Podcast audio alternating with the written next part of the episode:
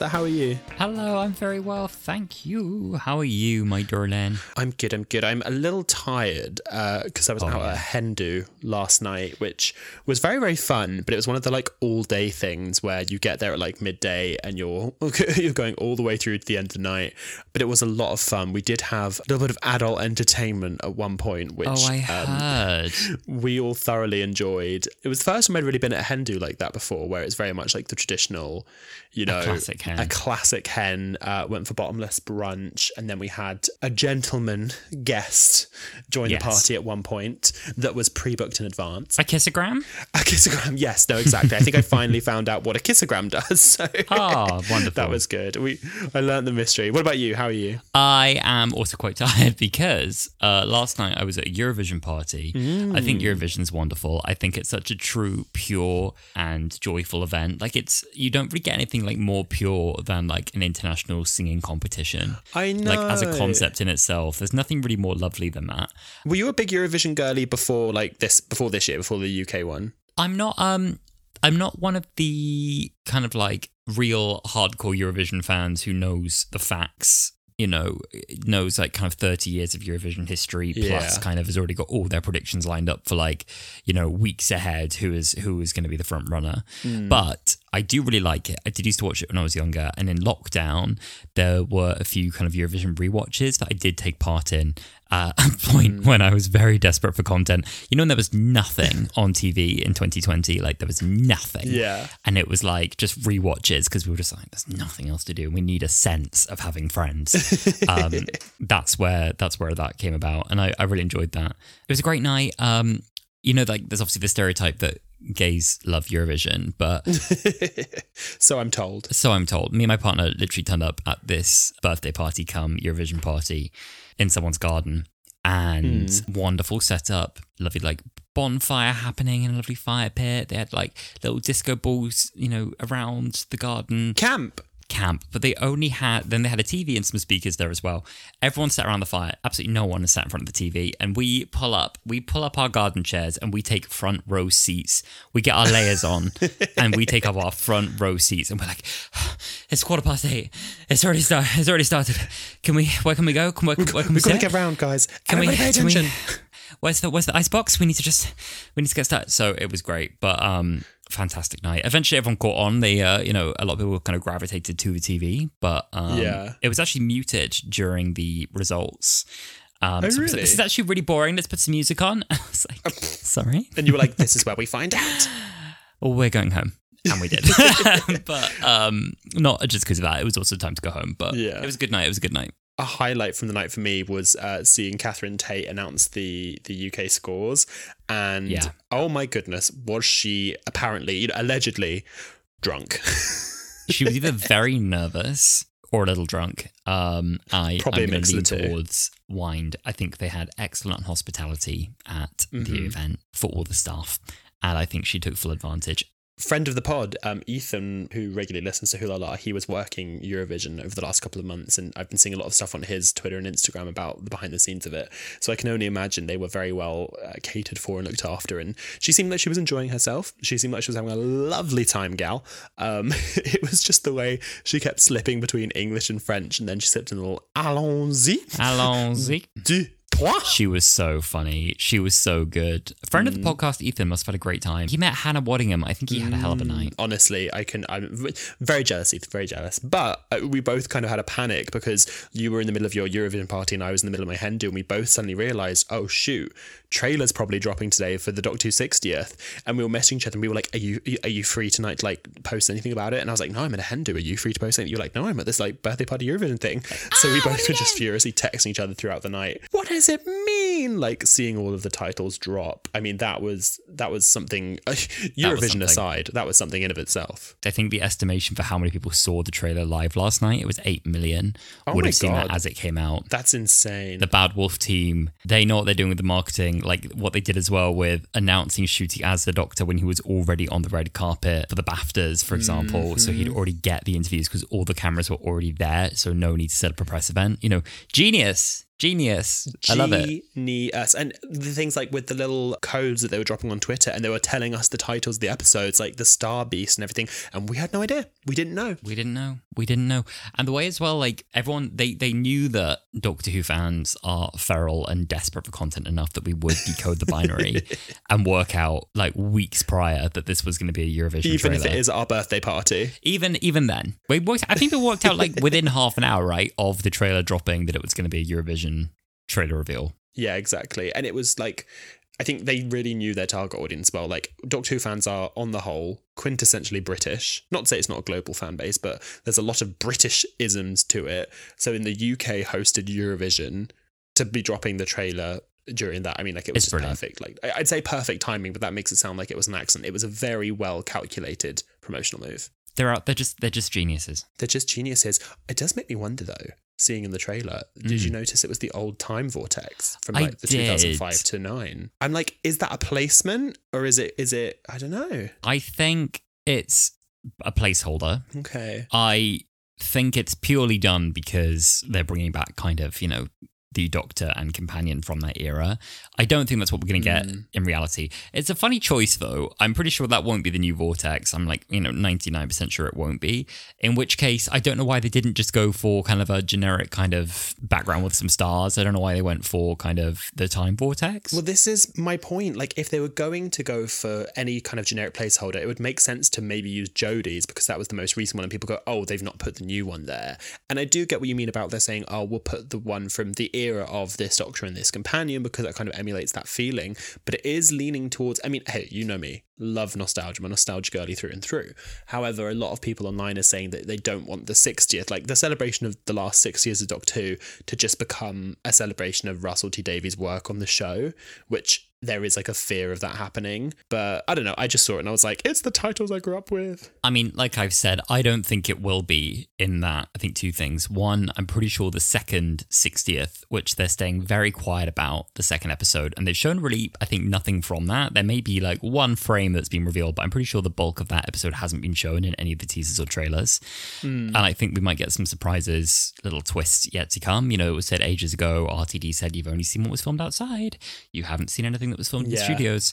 And the other thing I'd say is that I think the overarching theme of the 60th is going to be about kind of moving on and embracing change. And I don't think it's going to mm-hmm. be too much of a kind of congratulatory. Remember how good it was, you know, 15 years ago? yeah, no, ex- I, exactly. I think that'd be a really strange thing to do. I'm sure he's very cognizant of the fact that there's been 15 years of Doctor Who since his era. So I, I think it'll be yeah. Done carefully. And I think a lot of the footage they have shown in these trailers, it they all feel very much of the same tone. Everyone's wearing the same outfits. It genuinely wouldn't surprise me if all the footage they'd shown is from the first episode, The Star Beast, and it, they kind of made it look like they were showing like a clip from each episode when they gave the title of them. And I know that the last episode's called The Giggle, which also weird choice for a finale title. And they had like a little giggle in the background. I genuinely wouldn't be surprised if all the footage we've seen is only from the first special. I and totally then agree. something will happen at the end of the first special and like you know matt smith could turn up at the end of the first special and we're going to be like oh shoot we really have no idea what's about to happen Very wishful thinking, but I'd love it if it did. I think there will be big surprises, and I don't think they've actually shown clips from each episode as they announced those titles. I'm pretty sure that was a misdirect. No. I think a lot of the footage comes from the first episode. I agree completely agree. But hey happy to have the doctor and companion back from one of the golden eras one of the many golden eras of doctor who which leads us quite nicely into the episode we're discussing today. Yay! so Alasdair, do you want to tell everyone what we are watching today? What we're reviewing and recapping on Wholala So we had a request for this one from at Moto Sammy on Twitter, and any excuse to kind of go back to series four is an excuse we'll take. Um, we don't want to linger here too much, but it does feel relevant given that we've had a lot of kind of David and Catherine on our TVs, and given that they're back later this year, it seems like a good time to look at their episodes anyway. Um, but it always feels like a bit of a treat to go back to series four, and especially this one because it's such a joy. So this week we are watching The Unicorn and the Wasp from May 2008. Yes. Well, it's literally almost to the day. So the day this episode is being released of Wholala is the 18th of May, and this episode was released on the 17th of May 2008. So nearly to the day, 15 years to the day. 15 years and a day. It's pretty wild, isn't it? 15 years have passed. It's pretty wild. and we're waiting for David Tennant and Catherine Tate as Donna Noble and the Doctor back on our TV. I can't believe that we're talking about this episode that it doesn't feel 15 years old, but was 15 years ago. And you and I have just spent the first 10 minutes of the podcast talking about the next episode of Doctor Who to come out later this year, So which is The Doctor and Donna. Marty, what year is it? what year is it, Marty? And Sammy on Twitter did promise us both a Harvey Wallbanger for doing this episode. So, Sammy, I will be waiting for my cocktail. That's the only reason I'm in this. Exactly. Uh, Alasdair, do you want to give a little bit of context for this episode of Who? Yeah, so The Unicorn and the Wasp is the seventh episode of Series 4. It came out on the 17th of May 2008.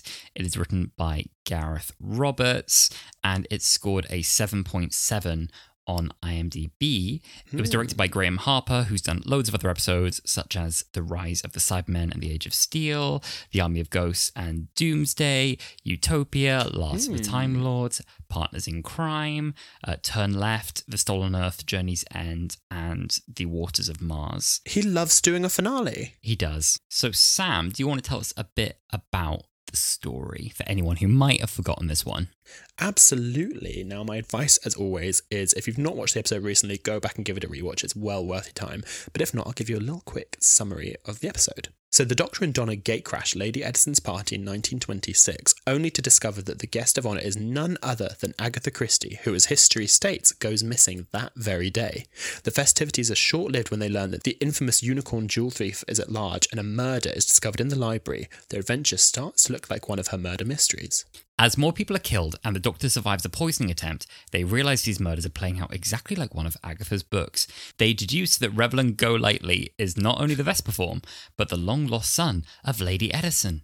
They realise his mind is linked to Agatha's and that he is killing people because that's what happens in her books. In an act of guilt, Agatha draws the Vesper to the lake in which it drowns and dies. The link between them is broken and Agatha loses her memory, so the Doctor and Donna return her to a hotel in Harrogate, learning the truth to the mystery surrounding Agatha Christie. Oof, nice job. The listeners won't hear this, but there was about there was about three takes per sentence there because we struggled to get our mouths around the number of times I said, "Deduce that Reverend Golightly." It's a very hard sentence to say. I was looking at the notes that we've made for the episode earlier, and both of us have just gone on about how much we love Donna in this episode. Yeah, this pairing is fantastic. It's a, it's just a really fun, silly episode.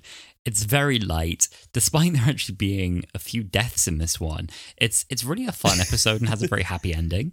Yeah, no, exactly. I remember before we did Wholala, my, my partner, as I've said before on the podcast, he's not a big Doctor Who fan. He didn't grow up in the UK, so it's just not media that he ever really like in intook.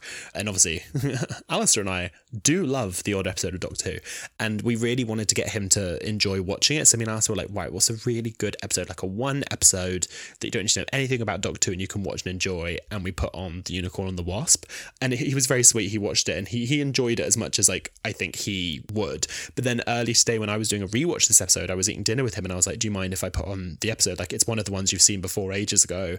Is that okay?" And he was like, "Yeah, that's fine. Just put it on while we're eating." And I started playing and he went, "Oh, is this the Agatha Christie one?" And I was like, "You remember?" You So it obviously had some kind of like stick into his mind. yeah, my boyfriend uh, was also sat with me for this one, and he had a lot of fun because it's it's funny. You and me, we know these episodes line for line for line, and mm-hmm. for me now, they don't always get a laugh because I just know them by heart. So I love watching them because they're comfort episodes, but I know the jokes. Mm-hmm. And my boyfriend was really laughing, and I was like, "This one is funny, isn't it? This is a really funny episode." But it's one of those that it's difficult now sometimes for us always to see it fresh because we're so familiar.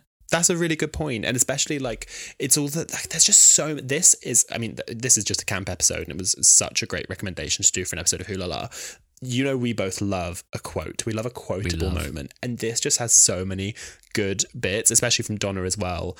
I love uh, when she is trying to use her amazing powers of detection. Yeah. uh, when she's doing the Poirot impression, and later, I mean, there's too many good quotes to to list, but when they were saying when Agatha is interrogating the unicorn and she says, You said you went to the toilet. And Donna goes, Oh, I know this one. If she was really posh, she'd say Lou. it's just so good. I realized that if you just look at the subtitles for this episode, it really has potential to land poorly. Like this episode could have been so cheesy and really not landed the way Mm. it does, but it's everything about the performance. It's the way everyone delivers this and the direction Fully. that makes this work. Hmm I think everyone just goes 1010% into it. Like they really lean into the like camp silliness of, you know, all those transatlantic accents that are all like, we're really going to do this. Tip, pip, pips, video, what, what? And and I think because as an audience member, you get Donna, who, because the doctor's kind of a chameleon, he can like, you know, how he, when he arrives at the party and he's like, we were thrilled to receive your invitation. And then Donna tries to do it and she's like, "Uh, spiffing, what, what? And he's like, no, no, no, no, don't. we get kind of like a throwback to when he was talking to Rose with the Scottish accent, like, no, no, don't even, don't try. Mm-hmm. I think we then, through Donna, get reminded like this is silly like we like we know this is over the top we know this is silly and then it means we can like have a laugh with them instead of at them Yes, yes. So give me a specific high. Tell me one of your favorite parts of this. Okay, so one of my favorite highs, and I'm assuming this is the same for you, is the poisoning scene with the doctor. Yep. The poisoning scene is down. Poisoning scene down. It's so good. So basically, while the doctor is he's he's deducing. There's, we can say deducing and deducting so many times in this episode. he's figuring things out too quickly, and and so someone tries to poison him in order to you know get him out of the picture. And he realizes that he, as a he's not human, because Agatha Christie's saying to him like, oh, you know, it's it's cyanide, it's um, sparkling cyanide, it's fatal, you're gonna die. And he's like, no, no, no, I can expel it, I can detox. And he's like dying, and he can't really talk, and he's trying to explain to Donna what he needs. So he's like, Like charades. yeah, he's basically playing charades, and he's like, walnuts, and he pulls it, and she starts shaking. She's like, "M- m- milk, milk, shake. No, what do you want, a Harvey Wallbanger? And he's like, how is Harvey Wallbanger one word? And then he's like, I need something that's salty. I need some salt. And so she gives him a bag, and he's like, what's this? And she goes, salt. And he's like, no, no, that's too salty. And then Oh, Donna- it's too she's like, salty. her best friend's dying, and she's like, oh, that's too salty. There's the other bit where he's trying to like he's trying to mime a shock and he's like bo- both his hands out and she's like, "Oh, it's it's a song." Meme. meme. and she's like, Camptown Racing. And, and I just love that he's dying. Like, like you said, there are lots of Camptown deaths in this episode, but it's somehow Camptown Races. It just really manages to keep quite a light tone because he's literally dying. And when she says something ridiculous, he like stops and he'll be like, Camptown Races. yeah, Like, yeah. It's the way it like fills the time he could have taken to just give her the answer to kind of challenge what she just said. Excellent humor. so, so, so funny. What about you? What's something you loved in this episode? Um, for me, I've just written everything Donna does. So the other quote that stands out for me, because this episode is is just extraordinary, is "Tell me there's no noddy." Is there? Tell me there's no nod. There's no noddy. It's so good. It, it's good as well because it comes off the back of all the things that are absurd but have happened. It'd be like meeting Charles Dickens surrounded by ghosts. Well, Could happen, could happen, and will hurt. I I mean, there'll probably be an episode of Doctor Who with Noddy if anything was going to happen under Russell T Davies. It Yeah. wouldn't surprise me if it was that. Her other moments I really liked. One was her little moment of allyship, not for Roger, but for Roger's. What relation did they have to each other? Roger's special friend. Who is he? Is he a waiter, a butler, a house servant? I don't know what his role is. Uh, butler, I think he's a butler. He's a butler. And uh, she's like, oh, it's awful. He can't even mourn him. Oh, 1924. Oh, you'd think it was the Dark Ages. And I was like, good for you, Don. No one else pauses for him. Donna does. Donna does. I love the scene where she'd been flirting with him and then she sort of catches him eyeing up the butler and then she goes, Typical, all the decent men are on the other bus. And then the doctor's like, Or a Time Lords. The other quote I really like is when they're kind of like finally whittling down at the end who the murderer is.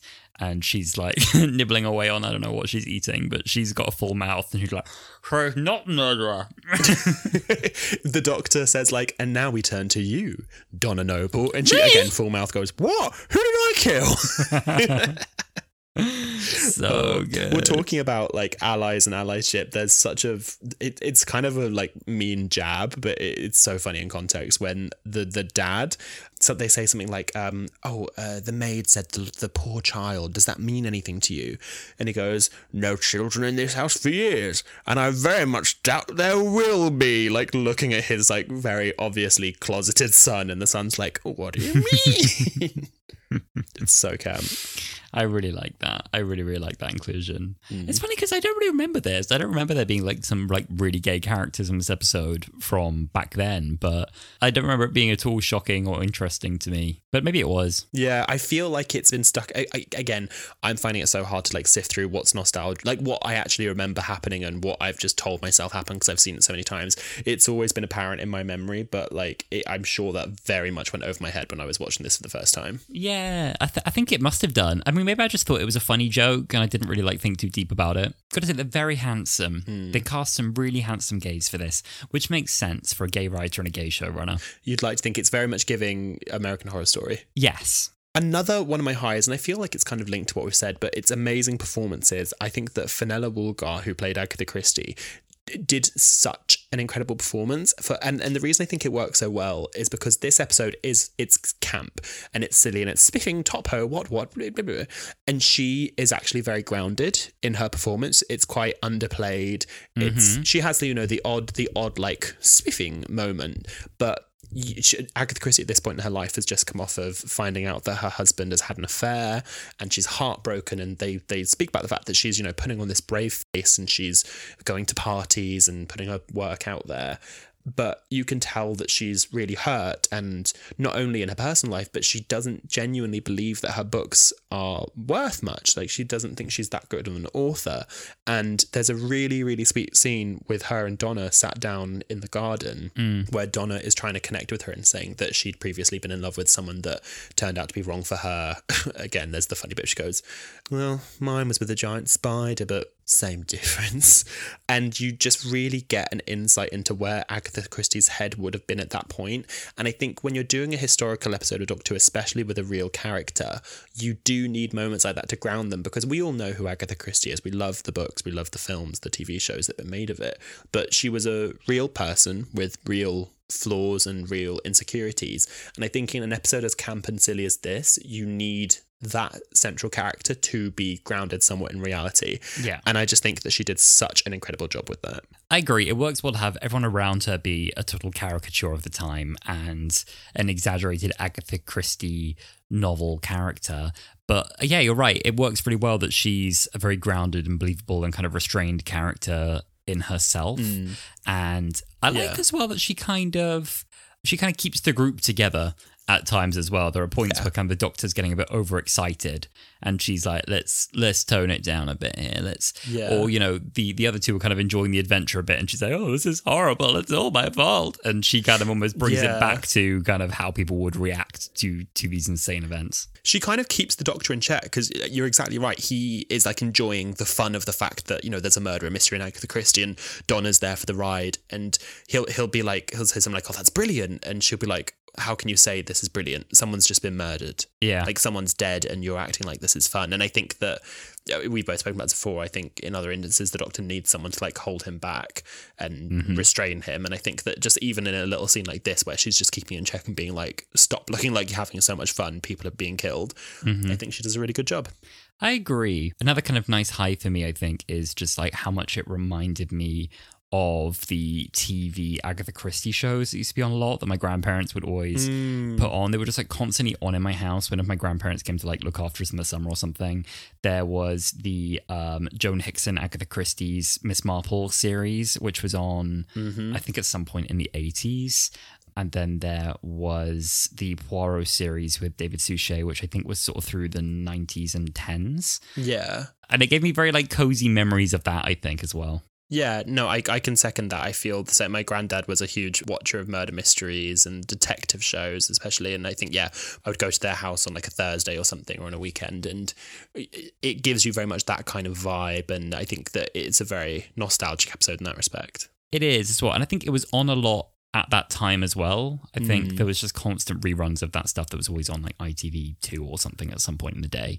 Uh, I don't know if it's Yeah. ITV2. That's all kind of Love Island stuff now. I don't know if you'd see uh, Miss Marple on that Just so much. how but fast the night Changes.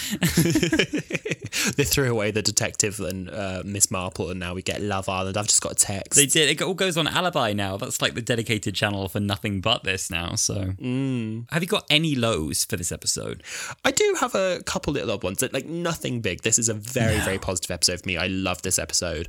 Um, one thing that I thought was like a bit low at times is it has quite dodgy visual effects at times. I, d- I don't know if you caught it. So just before the dinner scene where the son Roger gets killed, there's a wide shot of the exterior of the house, and it's very clearly been shot and then made to look like night. And then they add in some like visual effects, lightning strikes, as if to be like, "Ooh," ooh, something is happening. And it, it, a couple of times like that, it looks a bit odd. I actually think that the see, I often say, and I've said it on the podcast, that people will complain about bad animation, and it's not that it's badly animated or modelled; it's composited into the scene poorly. And I think that the Vespiform, on the whole, looks really good. I think it's a very good model of the Wasp. I think it's scaled up well. I think that it interacts with the scenes generally quite well. I mean, another example would be once the Doctor's expelling the poison, that like big cloud of smoke comes out of his mouth, and there's probably a million ways you could have done that practically, and it looked really cool. But instead, it's just this big digital grey cloud that kind of like is like out of his mouth and it's it, this is just me Yeah. being like pernickety and fiddly but there are a few times Yeah. where i'm like okay it kind of ages the episode in a way It, it, it, they do. It has been 15 years, I suppose, but they do remind me of the kind of level of CGI we'd get in sort of the Sarah Jane adventures, right? They look pretty consistent with Exactly. It's um yeah, it's not the greatest. Maybe they were saving up their budget for the finale or something, but I guess even Yeah. there it's not kind of remarkable. But I, I, I don't know if this is true, but I wonder if it's kind of a lot of the in-house BBC stuff they did at the time. And I mean, it's a different world with VFX as well, right? It's been so long since then that so much has changed, and all of our standards for what's acceptable on television now are different. Um, and I feel like even even at that time, it was going through a huge evolution in terms of what we kind of Yeah. allowed on TV. It didn't stand out for me that it was a problem. I think I was enjoying the story and the No. characters so much that I wasn't bothered by it at all.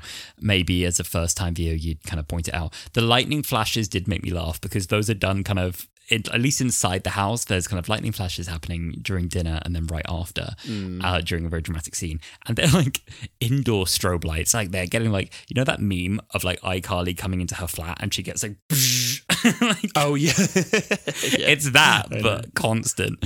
And they are just all getting like dazzled with like white light. And I'm like, what the hell kind of lightning is this? But apart from that, I'm happy with it. No, exactly. It's it's a very. I I was looking for low when I'm trying to like compare things that have happened in this episode and how it come to it without like my rose tinted glasses of nostalgia. I want to try and like fight the cold hard facts. But no, that's me. That's me very niggly. I have so many more highs than lows for this. I mean, there's like this is just me looking for lows. I mean, this is such a good episode overall. One thing that this episode's really good for that I guess wasn't intentional at the time, but it's interesting looking at it now. Is is another one of those episodes where there's an extremely famous British actor and actress on screen that wasn't quite big yet. Um, so Felicity Jones is in this episode playing the unicorn, and she's great in this episode. She's so camp, she's so fun, especially like. Well, I was going to say, especially when she realizes, when we realize she's the unicorn, but not even then. There's a bit where Agatha Christie's like struggling with the mystery, and she just sits next to her and she goes, Shirley, you can crack it. but I just thought that was so fun. And then when you realize she's the unicorn, she's like, all right, it's a fair cop. And she puts on like the thickest fake, co- like Dick Van Dyke Cockney accent you've ever heard. She's like, Yeah. I, I took my chance in the dark and nabbed it. I'm the bleeding unicorn. I was gonna say this is my next high. Like everything said in this scene is so funny, but like the whole like trope, I, I love that trope of like when um they get caught out and they go from their refined English voice to ah all right the game's up. like, just so funny. What was it? What she say? She said um oh yes I'm the bleeding unicorn. Nice to meet you. I don't think. And then there's an even better line which is all right you knobs arrest me. it's so I can't think of a word for other than camp. I hate like pushing the word camp onto things, whether because I don't know whether or not I it's don't know intention. what else we can use. I don't know what else we can use. but I don't know what else to say. It's honestly just so camp. It's such a good episode. The dialogue is so funny. The performances, like even like the dad when the doctor has the interrogation scene where he's trying to find out where everyone was at the time of the murder, and they all have like a flashback to where they were. Every single one of those flashbacks is amazing, but then the dad falls into a flashback within a flashback, and he's doing a real I like love oh, that. sergeant voice. Just I was just reminiscing about the good old days. Like, good old so days of good. Mm. the war. The Colonel was really funny. I loved that. What I really, really loved is every time they went back into a flashback, they had the kind of cheesy harp music playing and then all their faces get distorted. But the mm. distorted faces in themselves made me laugh. That one was a really, really funny flashback, though, where he goes to a flashback within a flashback where he's just getting horny.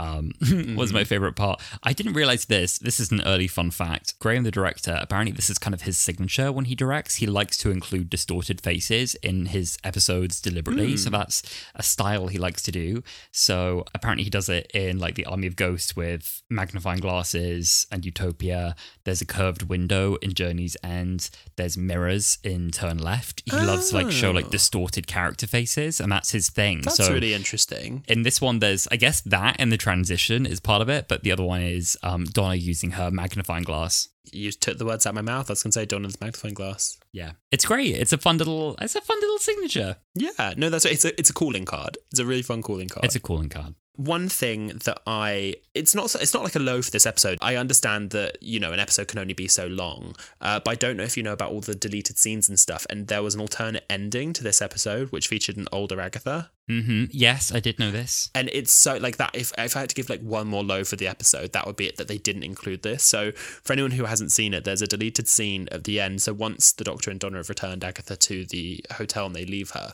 obviously in the episode they sort of talk amongst themselves and they realize, you know, they're saying it's sad because she never knew how much her work was worth, and they don't know whether or not she believed that she was incredible as she is. And uh, you know, we kind of just uh, say she will know because her work like lived on forever. But there's a much more literal sort of answer to this where they go and meet an adult, like well, not adult, a much older Agatha in like a nursing home bed, and they then sort of reassure her that her work is going to live forever and it's going to leave a legacy that will always be remembered. And I just think that's such a sweet scene. It's really sad they didn't make the cut. I have watched it before, and I think I remember thinking at the time maybe this was okay not to leave in. Like maybe this was fine. Yeah, I mean, I, Controversial. contra- I mean, to be fair, I hadn't, I didn't rewatch it for this recording, so maybe I'll watch it after we record, and I'll be like, oh, this did not need to be in it. But um, Yeah. I guess it's that it doesn't need to be that literal. Like they're going up to Agatha and they're saying, "Hello, you are really good and you're loved," and all this. Whereas it, it is a very sweet scene, and we get that little funny moment of the Doctor digging through all the things that begin with C in the TARDIS, like Cybermen and Carrionites, and Donna. It, it's, I guess, it's more coming from Donna's perspective rather than Agatha's, where she's saying, "Oh, it's so sad, she never knew," and the Doctor reassures Donna, like, "No, look, this is from the year five billion. Like, her work will never go after." I also can't really see them printing paperbacks in the year five billion, but The Doctor's obsession with the year 5 billion needs to be studied. It's never 4 billion, never 3 billion, only 5 billion no, nothing else ever happens outside of that. It's it's either present day, or 5 billion. yeah, exactly. Nowhere in between. nowhere in between. It's one of the two. There was actually another early fun fact linked to what you just said, which is that they actually originally wrote a different ending that they didn't stick with, thank goodness. Oh yeah. Um, which is where they resolve the ending by having the Doctor ram the Vespiform into the lake with a car that he and Donna have commandeered. But David Tennant is actually the one who objected to this because he felt that that ending would show the Doctor as a murderer, which is true. like that was a good objection. That yeah, I mean the, the Doctor has been known to kill before, but I think literally like ramming Ramming his car into the Wasp. th- that's that might be a bit much. And, and like you kind of learn, you're meant to by the end of it feel quite. It's quite a somber ending. Yeah, it's meant to be like a bittersweet end for everyone. Yeah, it's not a malicious murderer that is looking to kill people for the sake of it. It's someone who, you know, the the vicar didn't ask for this. He was born and was given up, and he didn't realize he had this like genetic heritage. And the own, it's a complete mistake that he has the mentality of a murderer because it just so happened that someone, you know, Lady Eddison, outside of his control, was reading an Agatha Christie book at the time. And so much as they do need to die, it, it, you're not meant to feel good about it. And, you know, because Donna is actually the one who instigates it. She throws the diamond, sorry, not the diamond, the, um, what's it called? The, the necklace. The the the heart, the it's the the spice, the spice, The spice. alive, the joy of the river, the song of the gem, the heart, the, fire diamond, the fire, The, the, the Firestone, the Firestone, isn't it? the firestone. There you go. You got it in the end. Uh, it's actually Donna in the end who gets rid of the Vespiform. She takes the Firestone and she throws it into the lake because she knows that you know you can kill a wasp by drowning it. And the Doctor has that moment where he says to her, "He's like that that thing couldn't help itself," and she said, "Well, neither could I," because she was just like, "All of these people are being killed." She and- does stand up for herself. yeah, she stands up for herself and she really holds her own. She says, like, I can't let like sit and watch anyone else die.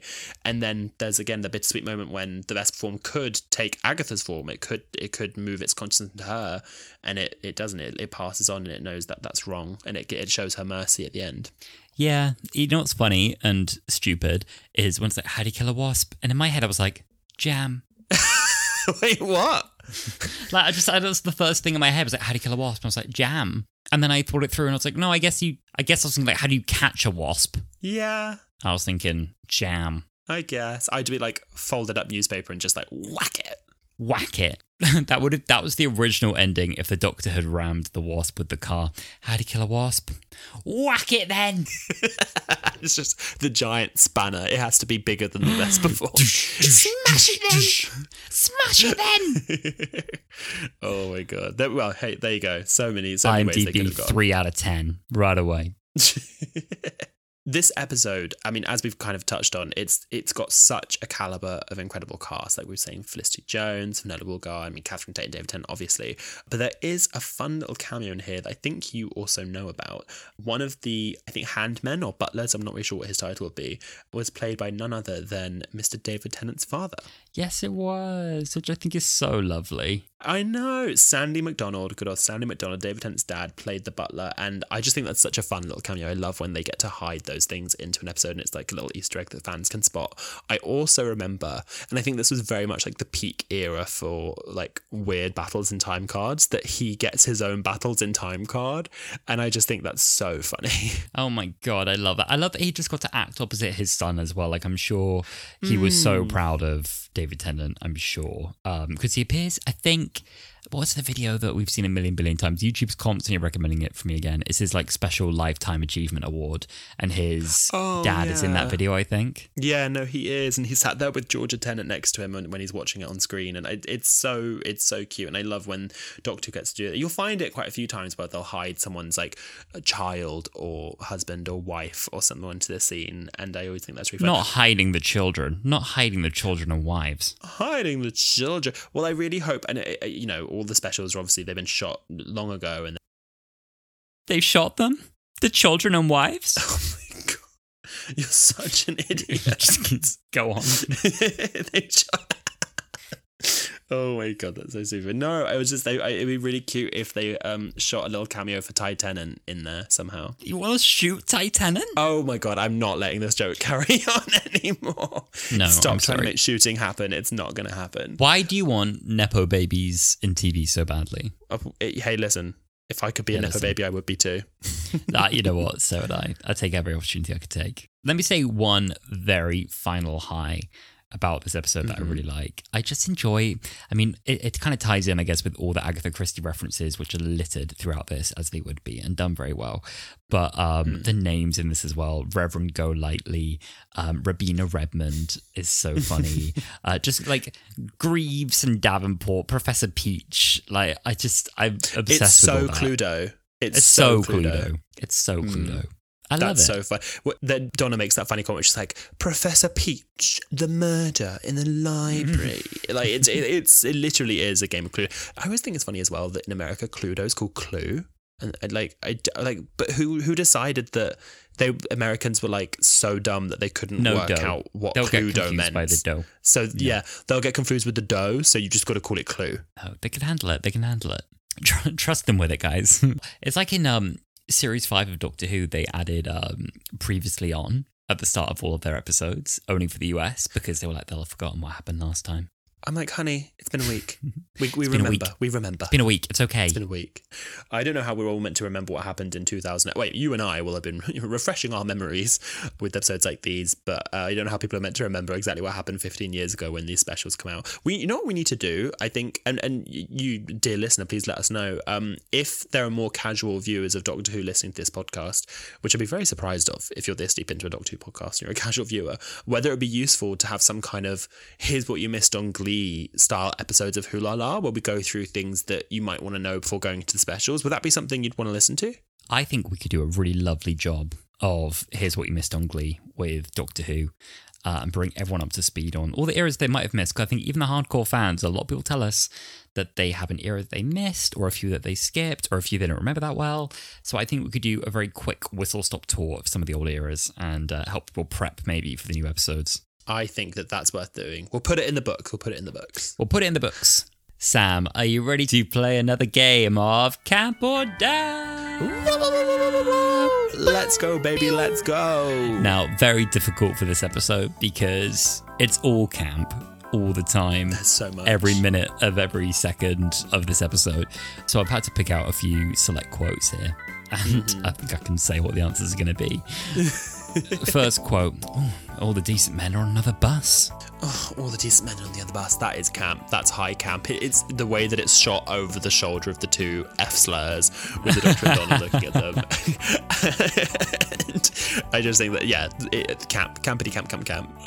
The two F slurs. When they're spending all their time together and he's like, Where were you today? He's like, I was totally alone, completely alone, with flashbacks to him kind of being romantic by the tree. Okay, next quote is Professor! The library! Murder! Murder! It, it's uh, it's camp. In any other setting, I would not. I'd be like, you know, someone shouting about someone being murdered. Not camp, not funny. Professor! But something about Professor, the library, murder.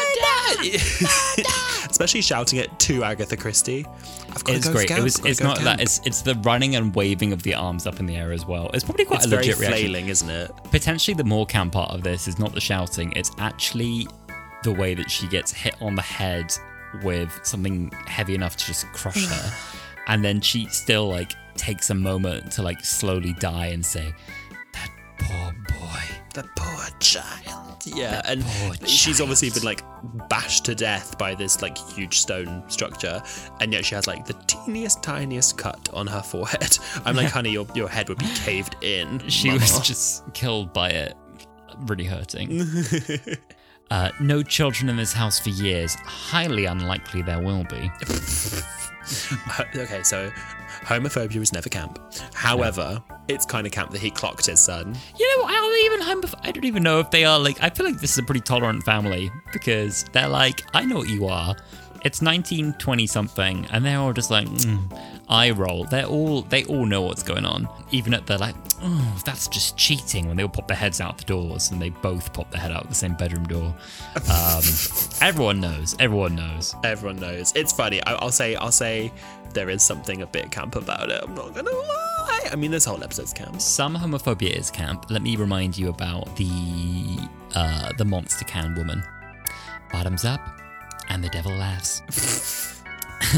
My next favorite moment that really had all of us laughing in the living room was when the vicar gets exposed and they kind of reveal kind of the truth, and he's starting to get angry, and he goes, "This is poppycock." camp. No, it's so silly. It's so it's his like his way of trying to like hold the room and be like, This this, is is, this is ridiculous. And the word he goes for is poppycock. This is poppycock. Oh, Shirley cracked it. Shirley just cracked it. poppycock. It. No, I can't even say it. Poppycock, honey. There were some poppycocks in that room, and they were, all camp. Oh, oh. a lot of people die in this episode. Yeah. A lot of people die in this episode. The doctor really turned up and was like, "Yeah, people are gonna die, and that's terrible, but inevitable." Inevitable? That's literally the doctor entering a room. The doctor entering any situation. Yeah, people are gonna die. People are gonna die. which is terrible, but inevitable. Mm, so. maybe I shouldn't be oh, doing this right so now. bad. Yeah, three months sounds like a bunch of bullshit. maybe I shouldn't be doing this right now. Maybe I that's the shouldn't do this doctor right now. deciding to like land somewhere. Oh my god, that's literally the doctor at the end of um, Human Nature and Family of Blood when uh, Joan Redfern asks him if you hadn't decided to come here on a whim, would anyone have died? And it's like, I don't know, maybe I shouldn't be doing this right now. Oh, I think we're gonna say it's the uh, yeah. Three months sounds like a bunch of bullshit. Bullshit. Them turning up in human age. no, that's Martha. That's Martha That's when Martha. the doctor's like, we've got to go into hiding. Three months sounds like a bunch of Three bullshit. months sounds like a bunch of bullshit. Um, are you ready for some fun facts? Yes, hit me with some fun facts. A few fun facts, obviously all ripped fresh from the TARDIS wiki. Thank God for the TARDIS data core because she's giving everything. So this one's pretty shocking. The role of Robina Redmond was actually originally offered to Georgia Moffett before she Oh. ended up playing the Doctor's daughter and then marrying David Tennant. And another casting that was offered, the role of Lady Eddison, was actually offered to Helen Mirren. Ooh, that would have been really interesting. I feel like it's a bit too small of a role for Helen Mirren. Like you want her to come in and be like the Rani or someone. Like you need her to play like a, a big baddie. I feel like. Yeah. But that that's really interesting about Georgia Moffett. I wonder why she couldn't do it. Well, I wonder if they just said, actually, there's something else that you'd be better for. I, I don't know how Hmm. that discussion came about.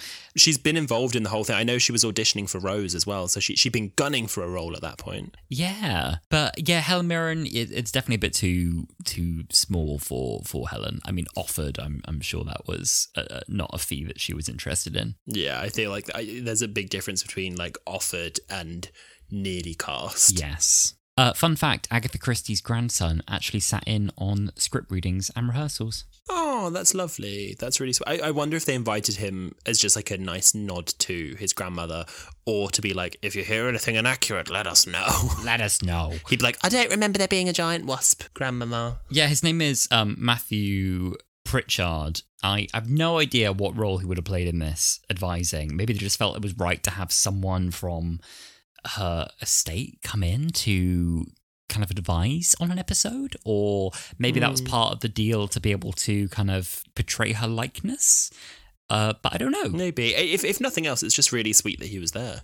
It's nice, and I assume he was delighted. One potential fun fact for anyone who's especially keen eyed when they land, Donna says, Oh, forget the planet Zog. Party in the 1920s. And she's way more happy with that. So we think it's kind of just a throwaway about kind of the name, the planet Zog. But the planet Zog does actually show up at the end of the series. So uh, in the end of time, they do actually go to uh, the planet Zog. It's where uh, the adipose are on the bar and Captain Jack is drinking. Apparently, that all happens on Zog. Oh, that's fun. I didn't realize that was base. I don't think that was the intention, but if you wanted to do a very accurate canonical reading of how they ended up here, because it's not really explained why they're here, unless they were trying to gate crash, but it doesn't seem they were because the doctor had to work out what year it is.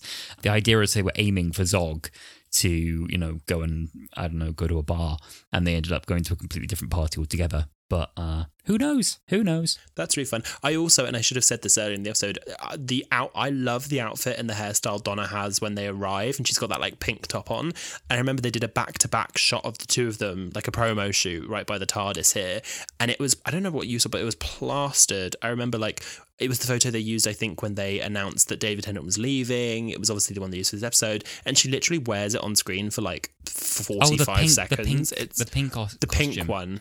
Yeah, Yeah. the pink one, and I, I love that. I, I I always remember thinking I was like underused outfit. Yeah, they do that often. Underused outfits in Doctor Who. They have some of their best kind of only ever appear kind of for minutes sometimes. Yeah, exactly. That's really fun though. I, I it wouldn't surprise me if Russell deliberately named that bar like on the planet Zog. And and had that little tie saying they were going to go to a bar in Zog, but instead of the planet Zog, it's a party in the 1920s. Because you best believe Donna gets her cocktail within minutes of being there. Oh, she's. right. I mean, they're serving it at half past four. it's five o'clock somewhere. What is a sidecar? I know it's a cocktail. I don't know what's in it. Uh, me neither. But I do like the way that everyone in this is is is a blatant alcoholic. is quite nice too. Very true to the time. very true of the time. Very true of the time. Well, Alasdair, I think that is the unicorn and the wasp. I think it is. I can't think of anything else to say other than it's it's it's a pretty perfect episode. Mm. Sandwiched right in there in a pretty perfect series. It's a lot of fun. It's a silly episode. It's a great light comfort watch. Exactly. I do. I think every series of Doctor Who, or every season, if you want to use that word, needs an episode like this where you could swap it out and put it anywhere in the season. It's just a one and done.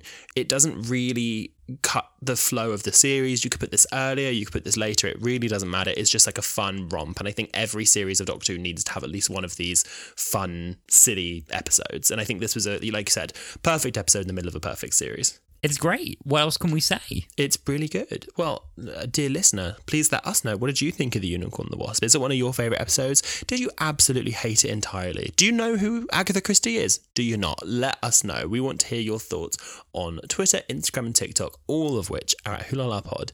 And as always, you can rewatch old episodes of our podcast on our YouTube channel, which is also at Wholala Pod. And if you have a moment, please do leave us a review uh, on whichever streaming service you are using, or indeed all of them. We really appreciate it. We appreciate your kind words and your ratings help us find new Doctor Who fans, uh, assuming you're giving us good ratings. Five stars all round, baby. One star. That doesn't help. it doesn't help. Oh, well, as always, thank you so much for listening, and we will see you next week. See you soon. Have a great week. Bye.